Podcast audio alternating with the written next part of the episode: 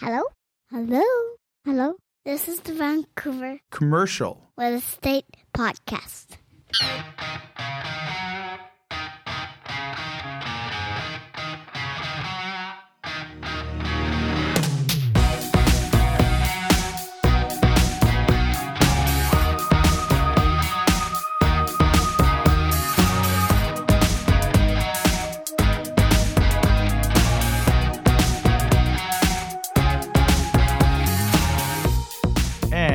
Welcome back to the Vancouver Commercial Real Estate Podcast. I'm your host, Corey Wright. And I'm your host, at least for the time being, Matt Scalina. And I'm sitting in. Yeah. I'm Adam Scalina. Yeah, you're three for three Yeah, now. I'm on three for three on the sitting in. I don't know why. Why does this chair even exist up Well, here? I, I just- can tell you because our listeners can't see it, but you're sitting there with a clipboard and a pen, Yeah. making sure that we're fully doing our jobs to the fullest ability. I, am like the ISO 9001 here. I'm, uh, I'm taking inventory. I'm making sure the quality is up to speed here.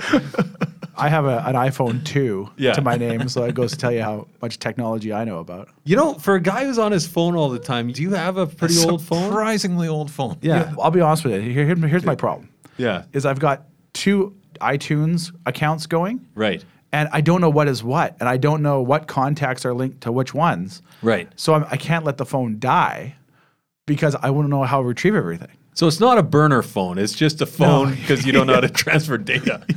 It's more or less that's what it is. You know the guys at Apple, like at the Apple stores, will do that for you, it's, right? it's it's kind of an embarrassing thing to go up there and, and when they ask me for my password for both accounts and I don't know, and they ask me what email address it's linked to, and I'm like I don't know. So it could be it could be my definitely not alone. it could be like my Hotmail address from high school, like you know, right. Hotmail at Hotmail. or, or, or those, those good ones like so that, that's why the phone just keeps going Right, it's at the right. point now that i think I have, to, I have to stay up all night and actually hold the charger in the phone to get the charge i just i just can't let it die on me right. so who do we have on the show today, Corey? on today's show we have shane richter from next environmental and it's one of the parts of the due diligence process in commercial real estate that not a lot of people know about it's not the cheapest avenue you have to go, but it potentially could be a lifesaver in the event. And Shane kind of breaks that down for us of what you have to go through, and God forbid what could happen if you kind of don't go through that process. I wasn't at the interview, but this, from the little I know about commercial real estate, this is what terrifies me the most because costs can really balloon if you get stuck with some of the environmental stuff. Well, this is why you want to do the testing in your due diligence. This is why a lot of banks force you to do it as part of your term sheets and commitment letters. Is the bank doesn't want to go underwater on the property, and Right. they've probably seen really bad situations where a property might be worth X, and the contamination cost could be Y. That property could be almost worthless. And Shane kind of talks a little bit about well, that. yeah, there's some horror stories that Shane goes into here where people that have owned properties for 25 years end up. Uh, Spoiler alert, Matt. yeah. Save it. Save it for the. All right, episode. we'll leave it there. We'll leave it there. but before we get to our talk with Shane, you know, one of the things that this brought up to me because I was listening to all the due diligence and how scary it can get and the, how cost balloon, and Adam and I are residential real estate agents, and subject free is just a matter of daily life for us, right? Yeah, right now it's subject free almost on everything, and and sometimes like that, like this isn't anything new for our market. No, and even in in slower times, people will go subject free or at tight. You know, if you see a subject period of seven to ten days, it's like, hey, why such a long subject period? Tighten that up to two, three days. So, so you know, hey, we you we're got not 45 minutes. Yeah, we're Yeah. not going to put subjects that are over a weekend. That's ridiculous, right? So we operate in that market, and it got me thinking because the level that Shane is talking about here in terms of his role as a essentially a consultant Yeah. during the due diligence process. Like, let's talk about subjects. How often is subject free a thing in commercial real estate, and how long are subject periods? What does this look like? Because it's very different than the world we. Well, after live in. after people hear uh, our interview with Shane, you'll understand why in commercial you don't go subject free. And I'm not saying it doesn't happen, but it's very rare. And when we talk about subject periods and stuff like that, like getting a residential, you kind of go get your pre-approval done. The banks kind of said, hey, you can spend X. You get your strata documents, or you go through your due diligence period, and then five, seven, ten days later, you're high fiving, you're moving in, the kids are running around the yard.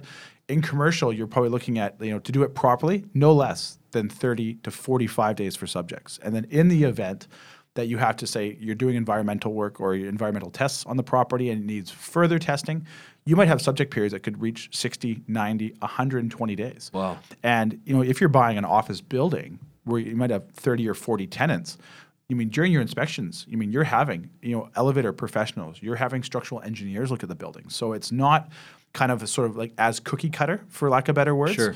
Every single transaction, every building, every property, every street has different soil conditions. Buildings have different issues with them, all of that stuff. So doing it properly 30 to 45 days is probably what you're going to do and you know part of that is part of the lending process and then if you're buying some larger stuff 60 90 maybe getting up to that 120 day mark may not be completely unrealistic depending on the size of the asset That just makes me think, and again, I haven't listened to the interview yet, but the costs that you must have to spend for the due diligence as a buyer of commercial real estate, they can probably get pretty high, I would imagine. Yeah, and if you're going to go buy, like, say, a shopping center that you might be buying a twenty or thirty thousand square foot shopping center that might sit on, you know, seventy to hundred thousand square feet of land. I mean, you've got everything from mechanical work and that stuff you have to look at, like from the HVAC system to the environmental. You mean you have to look at the roofs versus maybe someone who's buying a house it needs a new roof. It's kind of a that's one stop you have to go to. But in commercial, there might be varying factors that contribute to the work that needs done on the roof. And then you got environmental stuff, and then you got lenders. So it is a much longer process. It does cost a lot more, but I think on the flip side, where you're seeing your costs kind of go up, your values are going up dramatically. You're not going to go incur these type of costs to go buy a five hundred thousand dollar square foot office space. Sure. But you will take on these costs if you're buying a three to seven to fifteen million dollar building, and they could be the best cost you'll ever spend because if you get into it and you rip apart and you get down the layers and you realize really quickly this might not be what we thought. Right. I mean that ten thousand or twenty thousand you might be spending, that's the cost of doing business, but that could be the best investment you ever made by pivoting on the property. Absolutely. And, and so, just so I understand, on the bigger stuff, the costs are pretty clear, right? And the diligence is it seems entirely reasonable. On the kind of mom and pop stuff, people that are looking to you know get into the strata market, Yeah. are the subject periods extended as they are on those larger ticket items? Well, right now, like 30 days, even on those smaller things, and that's just part of the lending process, you know, because commercial deals get underwritten completely different. In commercial deals, the underwriting could either be based on, say, the individual's business, if they're buying it from an owner-occupier standpoint, in combination with the asset they're buying, or it could, if a tenanted property, they have to underwrite the existing tenant and the lease and the lease term and all that stuff. So there's a little bit more process that goes into it. And then when you have appraisals, appraisals might take you mean two weeks, sometimes three weeks just in commercial because they have to evaluate them on so many different levels versus if this house sold for this and this house sold for this, we can make an estimate this one's worth this. So, I mean 30 days done properly is going to be probably your shorter time frame. Now, I'm not saying you can't do it for less than that and maybe if you're buying cash, you don't require an appraisal and you don't need banking, but you still want to do your environmentals. You may be able to shrink that down to two to three weeks, but anything sort of less than that, there's probably some some skeletons there that may come out in a later date. And just as a final question here, so if you're in a multiple offer situation, there's three, four, five offers. Yeah. Everybody's coming in with three weeks. Like presumably, there's occasionally Yeah. a cowboy that will will go subject free, but you know, three weeks on the subjects is pretty much. You can assume most of the people writing offers are all on that. Well, one thing too, even when you're listing your property, the quality of the brokerage or the broker that you have on the listing side is going to help steer away from the Yellowstone guy that shows up that wants to write the offer, because because sometimes in situations where there is multiple offers, and and it's not uncommon right now to see multiple offers on you know 15 or sometimes even 20 million dollar assets, the quality of the purchaser the quality of the purchaser's agent can go a long way. Because sometimes you almost get worrisome if you have maybe a, an agent that doesn't practice commercial all the time and they come in with an offer dramatically more than everybody else. You're almost scared to take that because they're not probably really evaluating the asset properly. And you know, if you kind of go down that road, there's a high probability that that offer may not come to fruition or they may not be able to get financing because of it.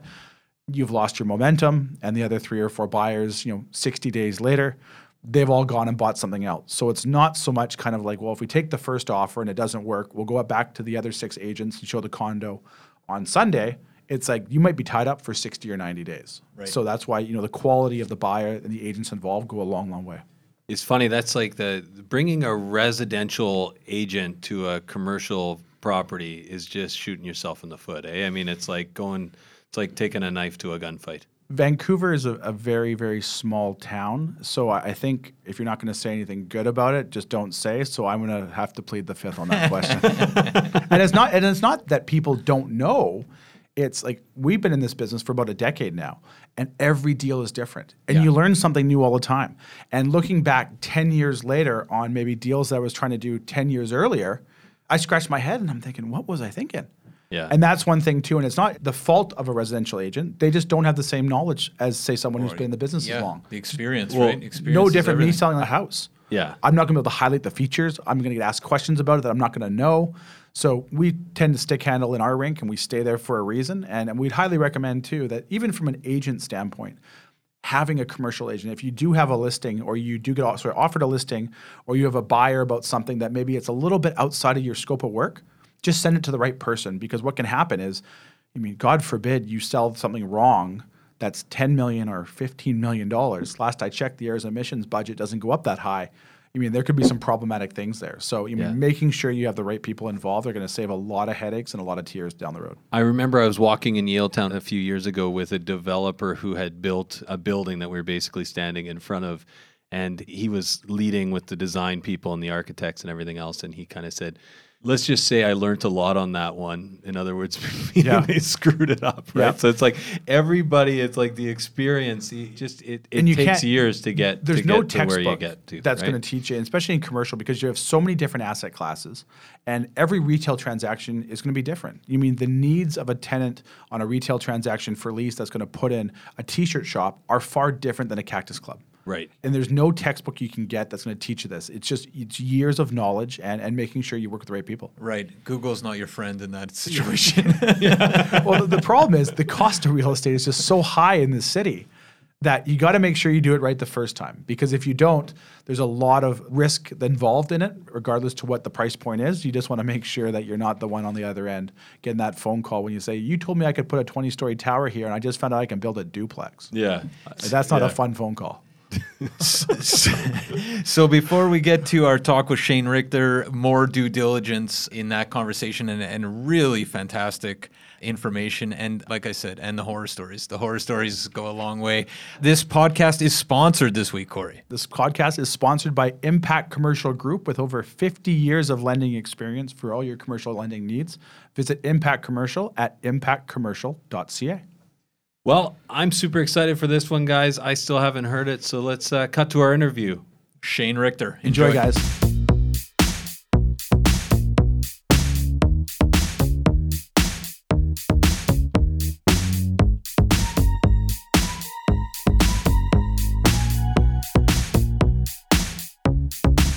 Okay, so we're here with Shane Richter from Next Environmental. He's the business development manager. How you doing, Shane? Doing great, guys. Thanks for having me on. Yeah, thanks so much for taking the time today, Shane. Just to start off, can you tell us a little bit about yourself? Yeah, so in terms of kind of like my background and how I, I got into this field, it's a bit of a wild ride, but um, I bounced around from a few different industries, but primarily I, my education was uh, based in environmental sciences and had an interest in real estate from an early age. And, you know, an opportunity presented itself at uh, Next Environmental that um, was a really good fit for me. And um, found my way into this industry, which you know I've really found my stride and uh, have learned a ton over the past half a decade in the biz, and you know met a lot of very interesting people, and somehow it's led me to be on a podcast with you guys. This is the culmination of, of, of all your hard work, right? Grab here. that bucket I list, so. cross it off. Well, what? Thanks so much, Shane, for joining us. And one reason why we wanted to have you on this is a lot of people when they enter the commercial real estate world as an investor, or maybe they even buy their own building as they have an end user. A lot of people don't understand what an environmental test is or what the reports are for, and we find we have to educate a lot of people. And when we sort of tell them the potential sort of negatives or the impact it could have on their purchasing power or their purchasing ability, with it, they kind of stand there kind of dumbfounded. So I think, I mean, you will be able to explain it better than I have, but why do lenders require environmental reports as usually part of their due diligence as part of financing?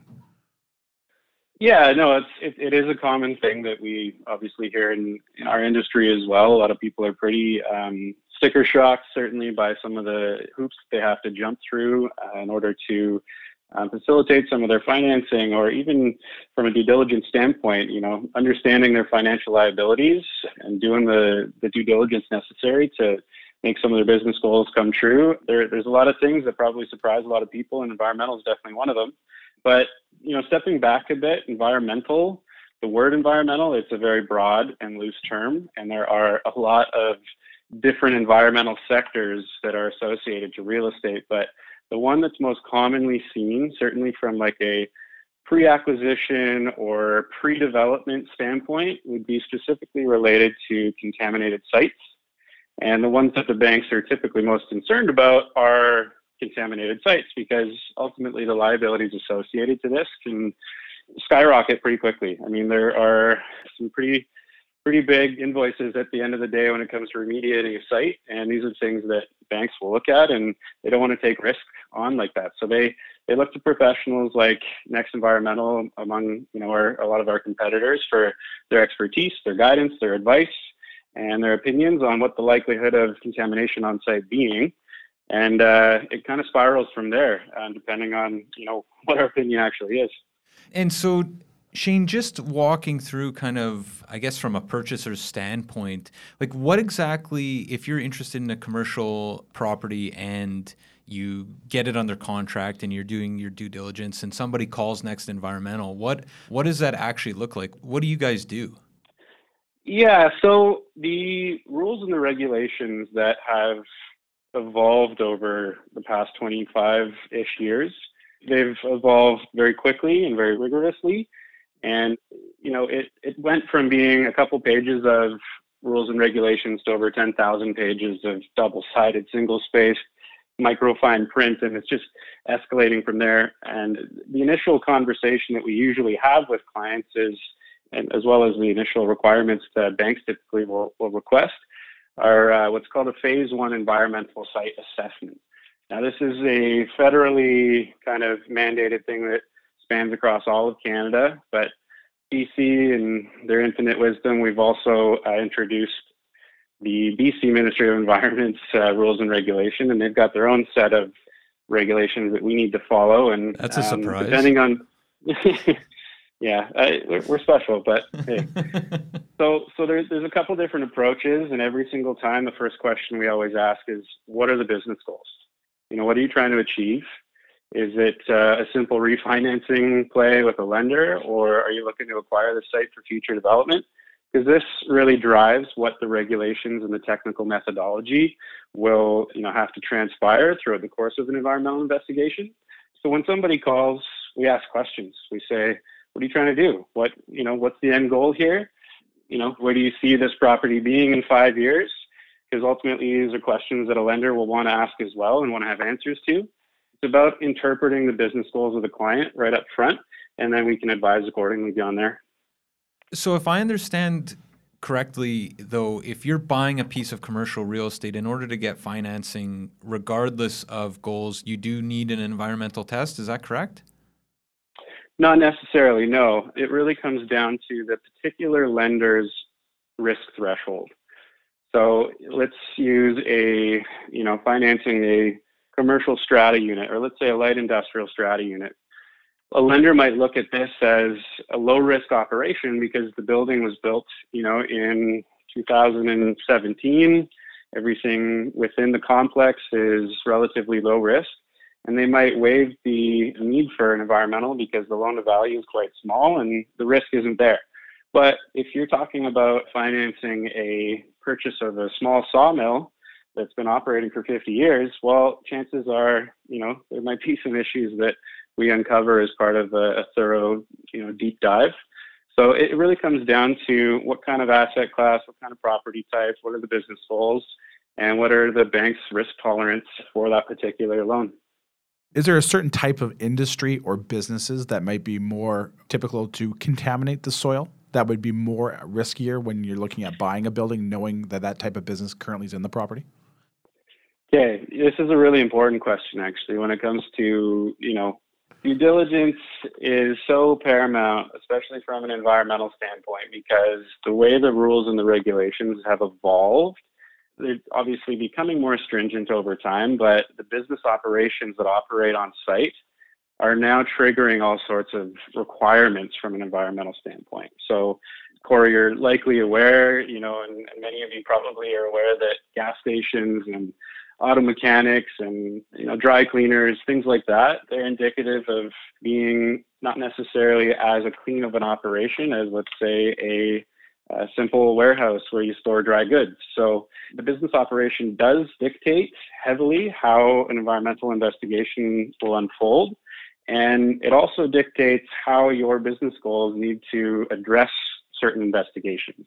I'll give you an example. So let's say, for example, you have a former gas station. Now it's been decommissioned and a buyer's coming in and they're trying to redevelop the site. Well, instead of getting a phase one, phase two environmental site investigation done, you need to now comply with the BC Ministry of Environment's rules and regulations and get a stage one and stage two environmental investigation done in order for a municipality to even release a permit.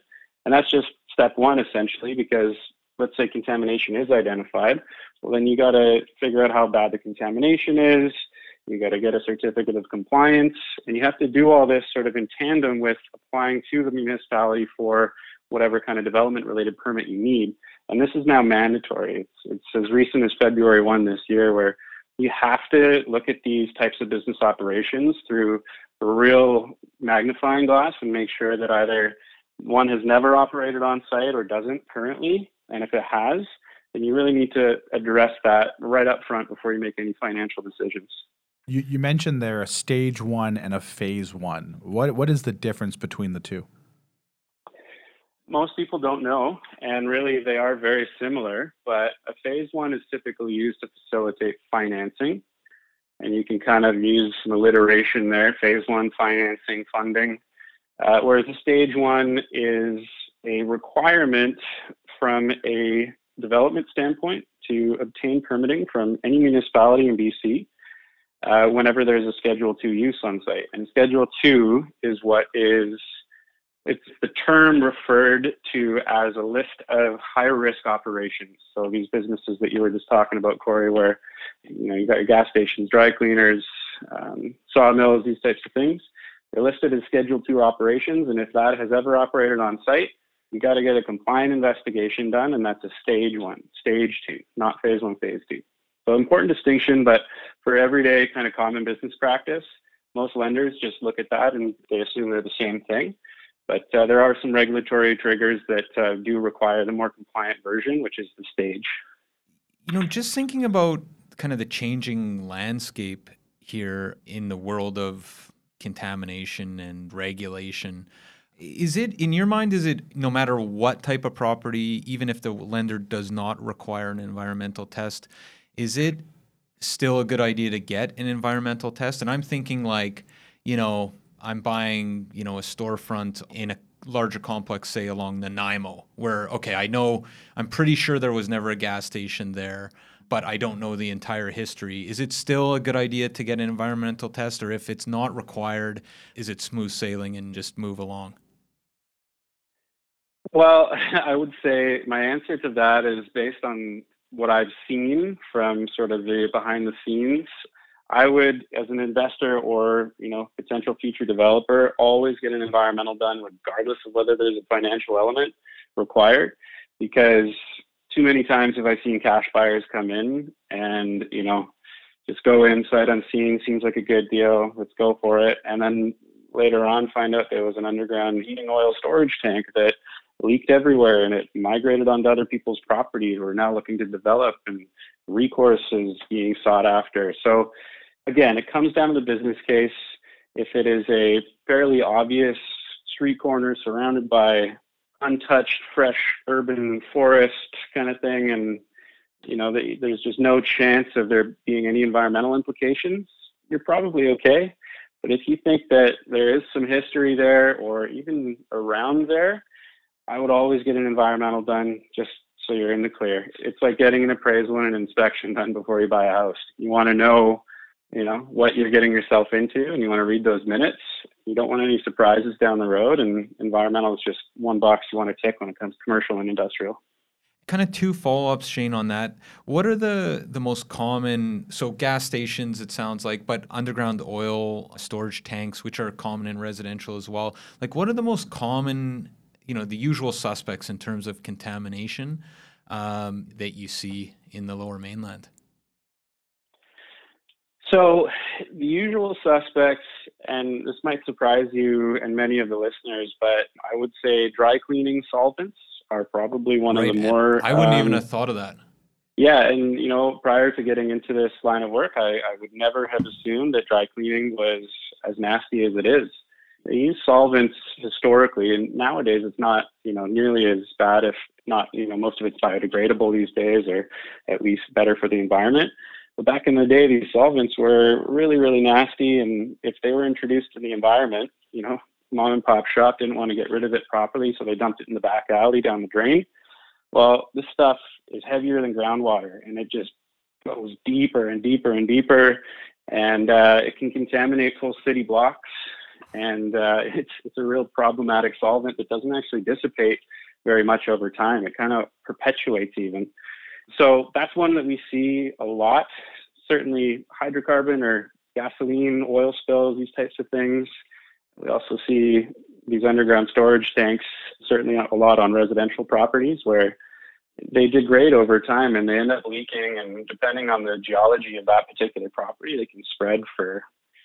quite a ways. We've seen some pretty nasty ones over my tenure, anyways. Well, I think it's fair to say that I'm going to be washing and hand drying all my clothes from now on after I this conversation. I was just thinking about the dry cleaning I didn't pick up this morning. now I feel guilty about the whole thing.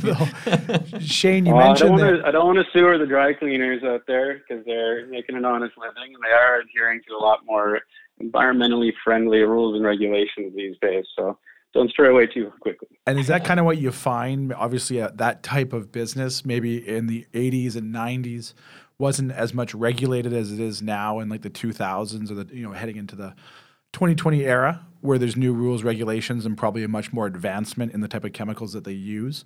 If there's a newer dry cleaner on site that actually, you know, dry cleans on that property, that went in 2019, I'm guessing probably wouldn't be as much of a red flag as if someone's been there, say, since 1980. Hundred percent. Yes. Just a bit of a history lesson here. Back in 1997, contaminated sites regulation was introduced, and prior to that, it was sort of the wild, wild west when it came to environmental remediation and you know the rules that you had to comply with.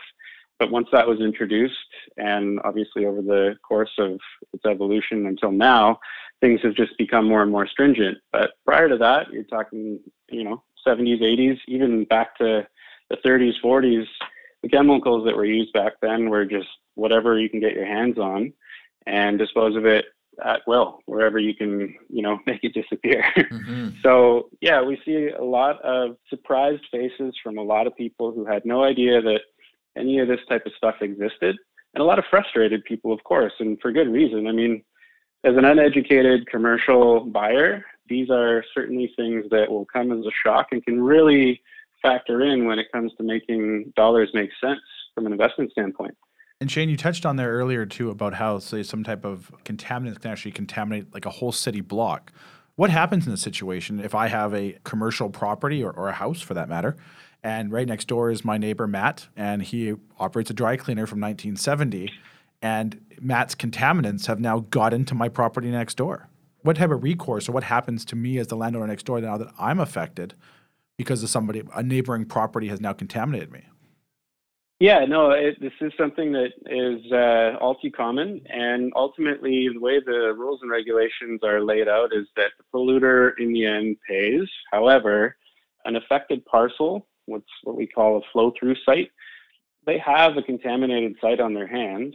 And if they have to, for whatever reason, maybe their goal is to redevelop their property, they're more than likely going to have to foot the bill up front to clean it up.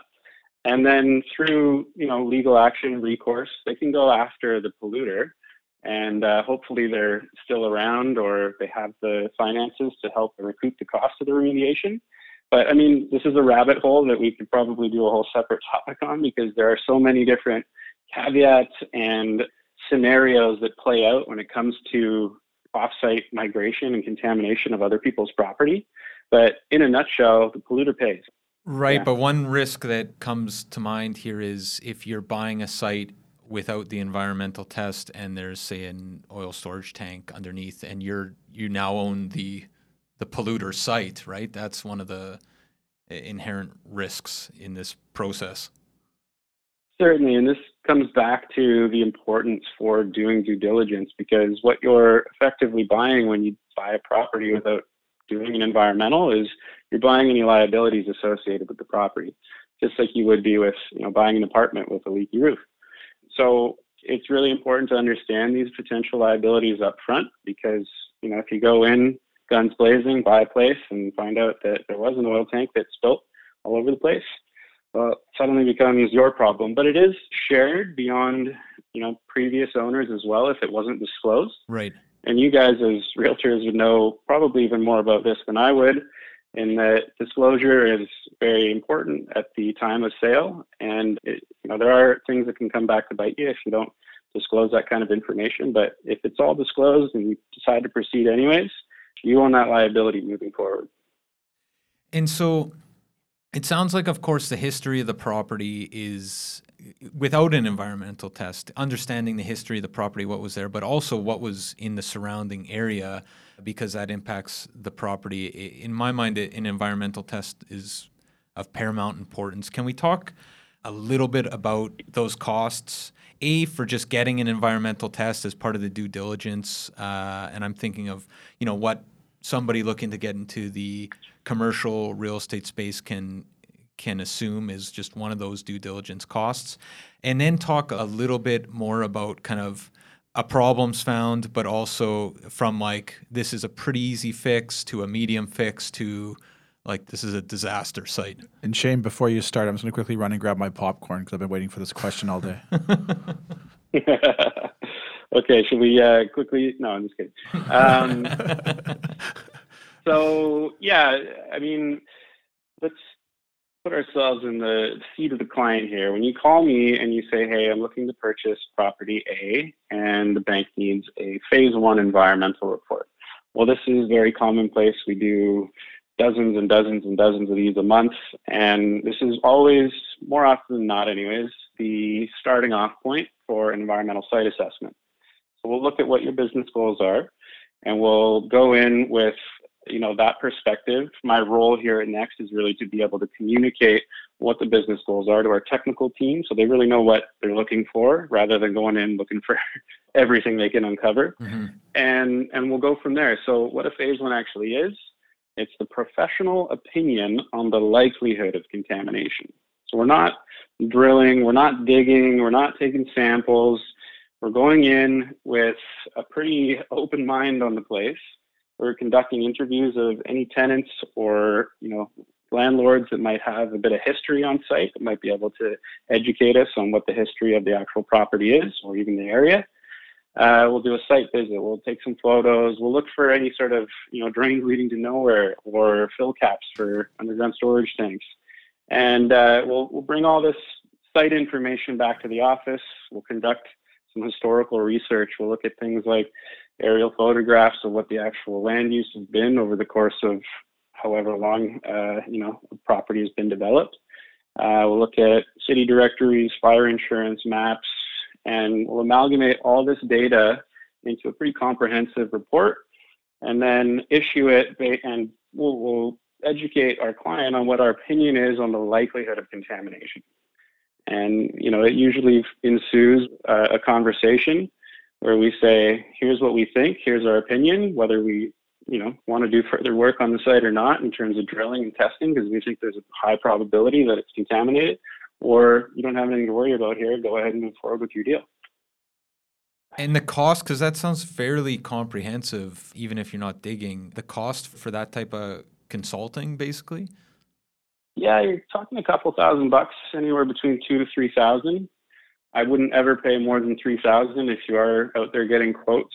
That would be on the high end.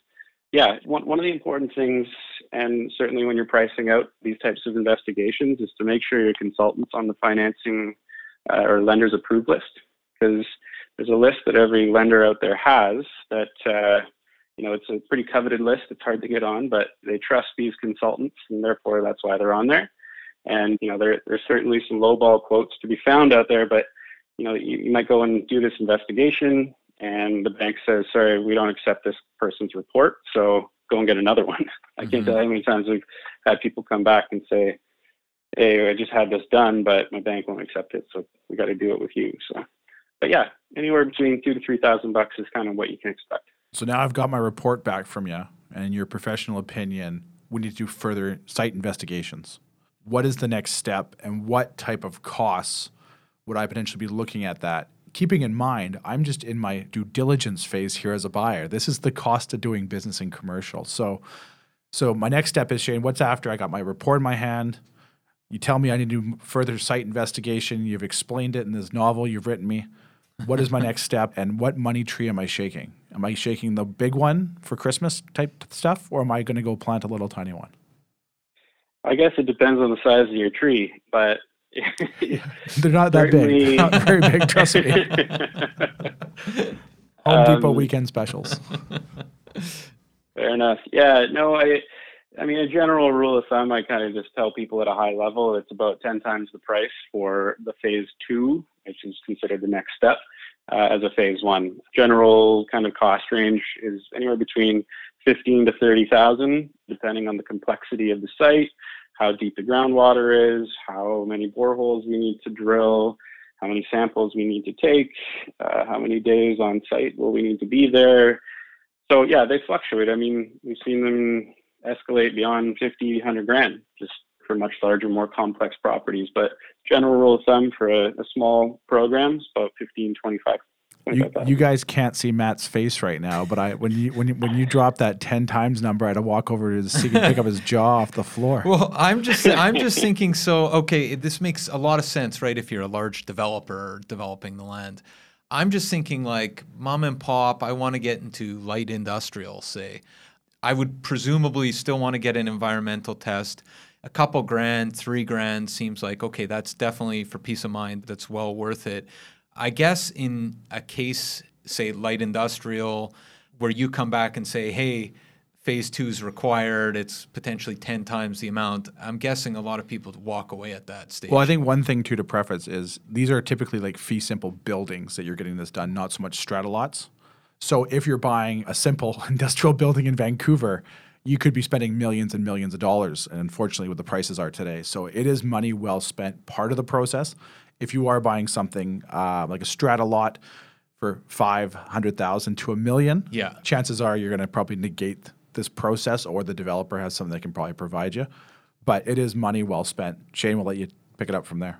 Well, yeah, Corey raises a good point. When it comes to strata, I mean, you're dealing with property that is just a, a sliver of common property. So liability is ultimately shared across the board. right. So it's pretty rare that we come across an instance where even if there is, you know, a, a mechanic next door and, and it's not looking like a nice savory operation, we we can typically defer any further work because if you know if this person's just purchasing this property to own and operate as is and there's no future development plans going on on this common property well any sort of liabilities associated with contamination they're shared so they're divvied up between say the 20 people that own property on that site so the bank looks at that and goes okay well our exposure here is much more limited Whereas if you are buying a freestanding building, you're the sole owner, then suddenly the bank looks at that and goes, oh.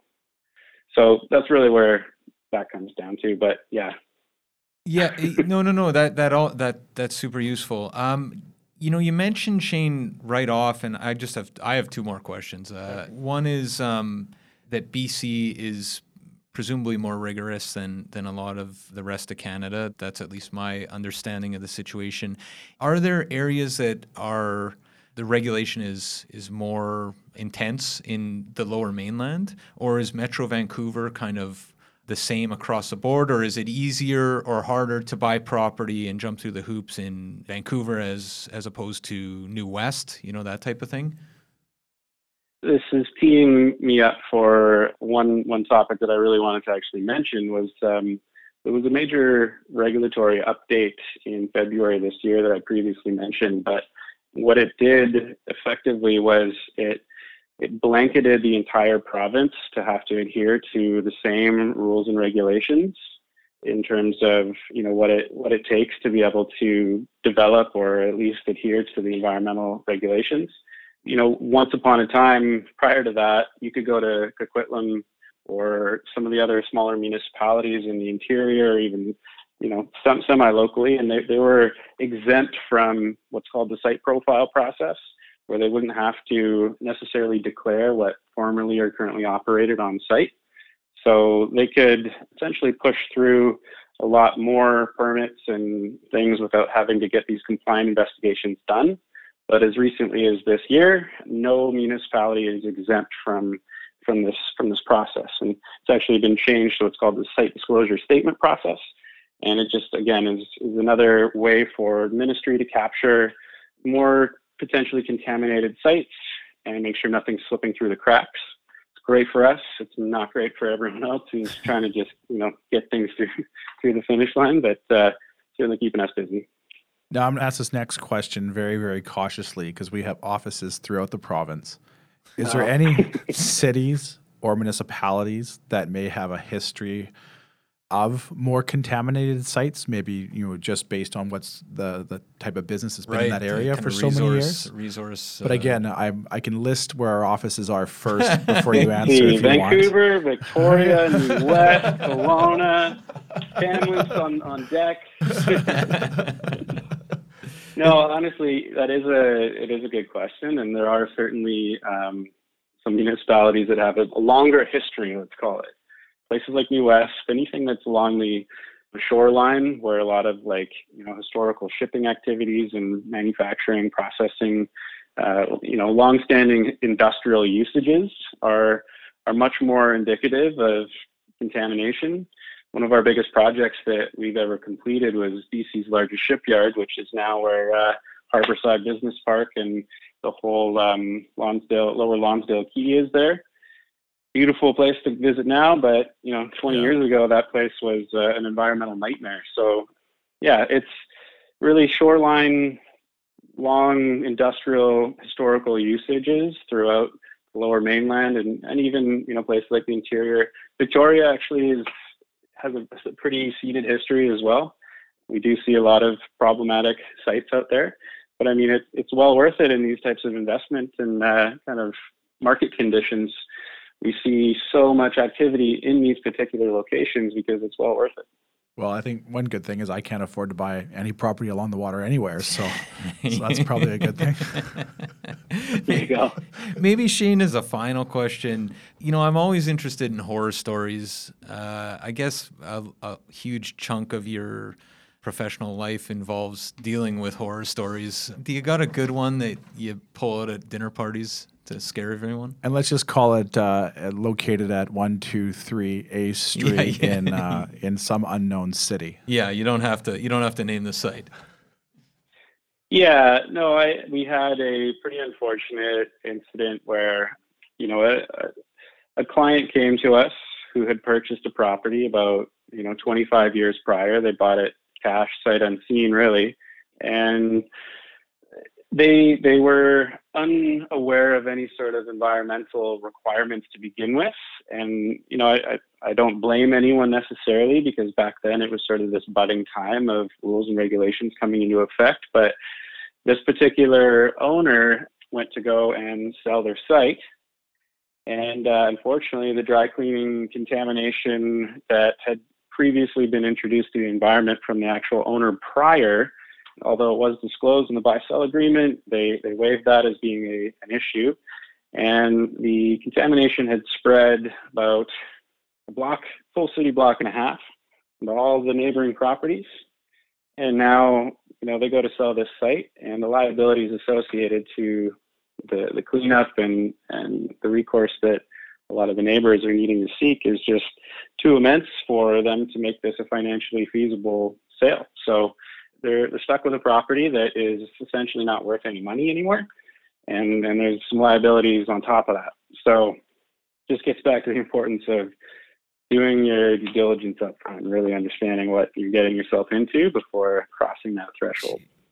Matt has the same face right now as he did when we were talking about the pricing just- of the just- space too. Yeah, what a honestly, what a tragedy though. For like, it's unbelievable. Well, one thing too, like during the process, I know some people, especially when they're first time buyers into commercial, they sometimes they raise their eyebrow at some of the costs that you have to incur during due diligence. But this is ultimately kind of like an insurance policy to some degree, where if you spend the money when you're, you know, to get the proper due diligence done on a property that you're probably potentially spending millions of dollars on, could be the best money spent because in the event it comes back that there is challenges with it or contamination issues or even liability issues around that, you walking away from that property and spending a few thousand dollars to figure that out could be a lifesaver versus pursuing it and unfortunately having a story like Shane just shared.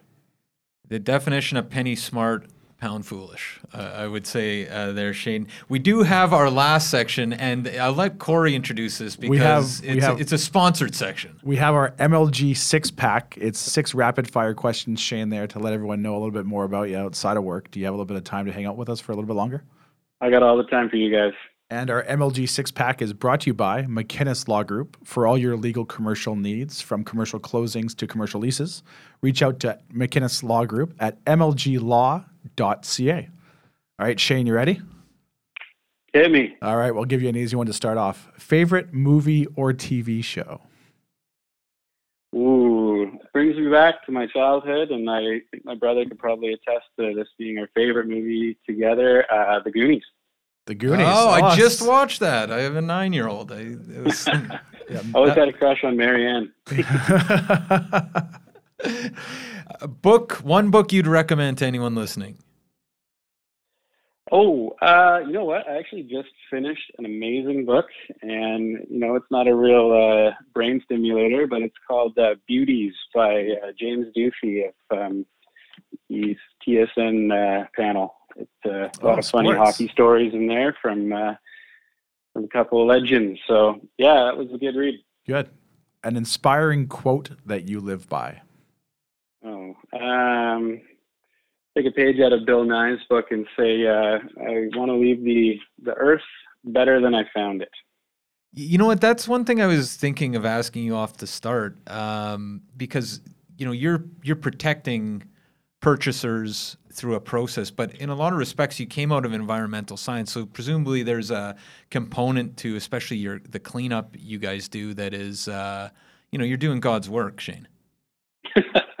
hey, I'll take that. Um, no, I mean, I, I came into this industry with uh, illusions of, you know, saving the world, and and although it, we're like you say, doing God's work and cleaning one site up at a time here, it is much more business centric than you know what I had imagined, and I like playing both roles, I guess, in this instance, and doing my part while making dreams come true.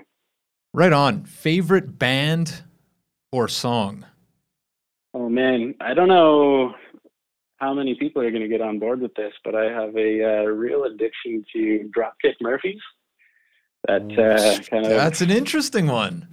yeah, Boston Celtic punk got me. Uh, got me. I was wondering why Matt wore a kilt to this recording today, but I guess now it all makes sense. You guys talked Explains a lot. Yeah, that, that, that's a good one. That's a good one. A surprising one, but a good one. Favorite vacation spot? We've got a little place up in the Okanagan, just off uh, West Side Road there, that I've been going to since I was a wee lad, and uh, yeah, that's that's my spot. I, I've been a lot of places, but nothing beats Blue Grouse Mountain. All right, Shane. And the last question for you one piece of advice you would give anybody looking to enter into the commercial real estate market?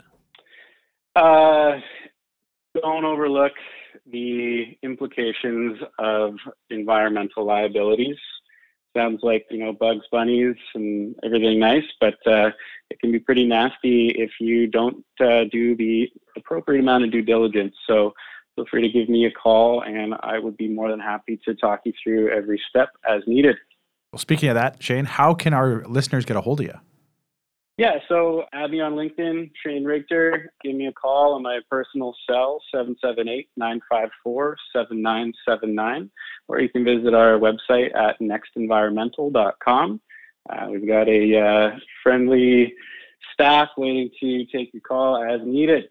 And then with that cell number, that's not for vacation bookings at your cottage. That's just for environmental reporting? Well, depending on the project you're bringing, you're more than welcome. Well, I'm, I'm texting you right now.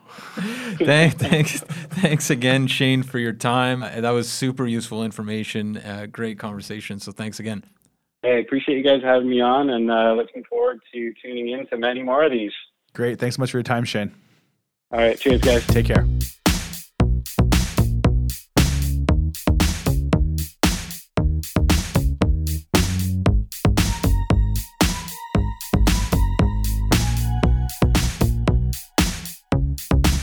And there you have it, folks. Our interview with Shane Richter, Next Environmental. And, and the one thing that jumps out to me, I'm thinking right now, is green beer. Yeah. Green beer. Green beer. What was yeah? What was green beer about? Drop no the Dropkick Dropkick Murphys. Murphys. Oh, St. that- Patty's Day. Like Oh, oh, everyone. Oh, Yeah. I didn't even put that together. Is everyone, that the band? Everyone. St. Patty's Day. You got Dropkick Murphys. You got green beer going on. You know, you got the kilt running Yeah. around like Matt's got on right now. Like it's just. I when I hear Dropkick Murphys, I just think of The Departed. I, Jack Nicholson with the accent. Man, The Departed was maybe that's. I gotta. I feel like I want to watch that tonight. You know what? When I think of The Departed, I think of a phenomenal movie with right at the end with that rat. No spoilers alert. The literal rat as like a metaphor kind of ruins. See, this is where I think- Really? Yeah, I feel like that was like Scorsese, man. You're usually got the deft touch. This is And where I think was our- just beating the beating you over the head. This is where I think the intelligence levels comes out because you guys are talking about some deep movies, and I'm thinking about the Blarney Stone. I actually, uh, I I don't remember that rat, but I, that's interesting. You know what I was thinking though the other day is there's that new movie with the guy, the Better Call Saul guy, that just Yeah, came out. uh, Who is that guy again? he's, he's uh, amazing. He is amazing. What's, yeah. what's his name? Somebody, Corey, do you, do you know who we're talking about? Best in. Uh, Again, intelligent levels coming out. You guys are talking Okay, about wait, these wait, we movies. should Well, it. hang on a second. We we need to get his name because it's uh, honestly that movie. It was secret that brought it up, brought it to the table. But it's the guy from John Wick. I think it's the guy who, who wrote John Wick or directed John Wick. I can't remember. But if you search John Wick, Bob Odenkirk. Yeah, Bob Okay, Odenkirk. so he wrote for SNL. He's whatever the show with David Cross. Yeah, he's done it all, man. yeah. And now he's an action star. And like now in he's his an action- mid fifties, which is incredible. Well, little story. We haven't talked about this on the show yet, but do you know that the guy who wrote the screenplay for uh, Yellowstone was an actor in the show, uh, that motorcycle show, Sons of Anarchy? Sons of Anarchy. So yeah, never watched that show. No, But I didn't watch think it either. I can imagine that there's some sim- some parallels. Well, Sons of Anarchy has a- Revenge fantasy. has a very dear spot in my heart, but not for a good reason. No? Is me and my wife, we actually went and we'd like buy season after season after season when we kind of got stuck with the show. And then we realized it was on Netflix after for eight bucks. so I love. So so probably two hundred dollars deep into Telus. Yeah. It's on Netflix. So, so hang on a second here, because the craziest thing about you is you don't like you didn't have Amazon Prime. I, I did I did not. Well, I do now my thanks to you guys. But do you buy a lot of stuff on Amazon? Uh, well, I do now. You do I feel like any subscription out there, I have it. Yeah. and you're even worse. I mean, I'm even worse, but I couldn't live without Amazon Prime. I mean, No, like, Amazon you Prime can, is- is you im- can, it's, imperative. it's incredible. You can, Well, I had to get that eighty dollars covered. So for our Vancouver office, they're now our office suppliers, Amazon now. Yeah. Because I had to get that eighty dollars back somehow. So now, if you need pens and pencils in our office, Jeff Bezos drops them off. so what else do we have, guys? Before we cut for the day, Well, it's worth pointing out all of Vancouver Commercial Real Estate Podcast transcriptions are over at vancouverrealestatepodcast.com where all things real estate related live. But Corey, where can people find out more about what you're doing over at William Wright? They can visit us at williamwright.ca. They're also welcome to email me at corey at williamwright.ca. And anyone looking to buy, sell, or even lease your commercial real estate, reach out to us. Let us know. We'll be more than happy to put you in touch with a broker in any of our offices. And like I said on our last show, we're very excited. We have a big project coming up for sale in Langford there, the West Shore Business Park, which is 33 strata industrial units going for sale. And if they reach out to us ahead of time because they listen to the show, we're going to get them VIP access. And you know what? We'll have that on the live wire as well. Sounds where good. you can just click the link because we have a couple of pre-sales in the residential world on the live wire and we'll add that one. That will That be, sounds great. That, will make it really easy. So That's Vancouver super Real. Estate Podcast.com, the live wire, or uh, get in touch with Corey. Yeah. Sounds great, guys. And and and last but not least, where are your offices right now? Just for people listening, if they are outside of Vancouver. Yeah, so we have offices in uh, Vancouver, Langley, New Westminster, uh, Victoria, Kelowna, and we're also happy to say that next year, towards the end of the year, we'll have our, our sixth location in uh, downtown Kamloops. Fantastic. All right, thanks for joining us, guys. And if you like what you hear, please go on to uh, Apple, rate the show, share it with a friend. We appreciate everyone listening, and we look to carry it forward with the momentum. Yeah. Have a good week. Thanks, care. guys. Take care. Subscribe today.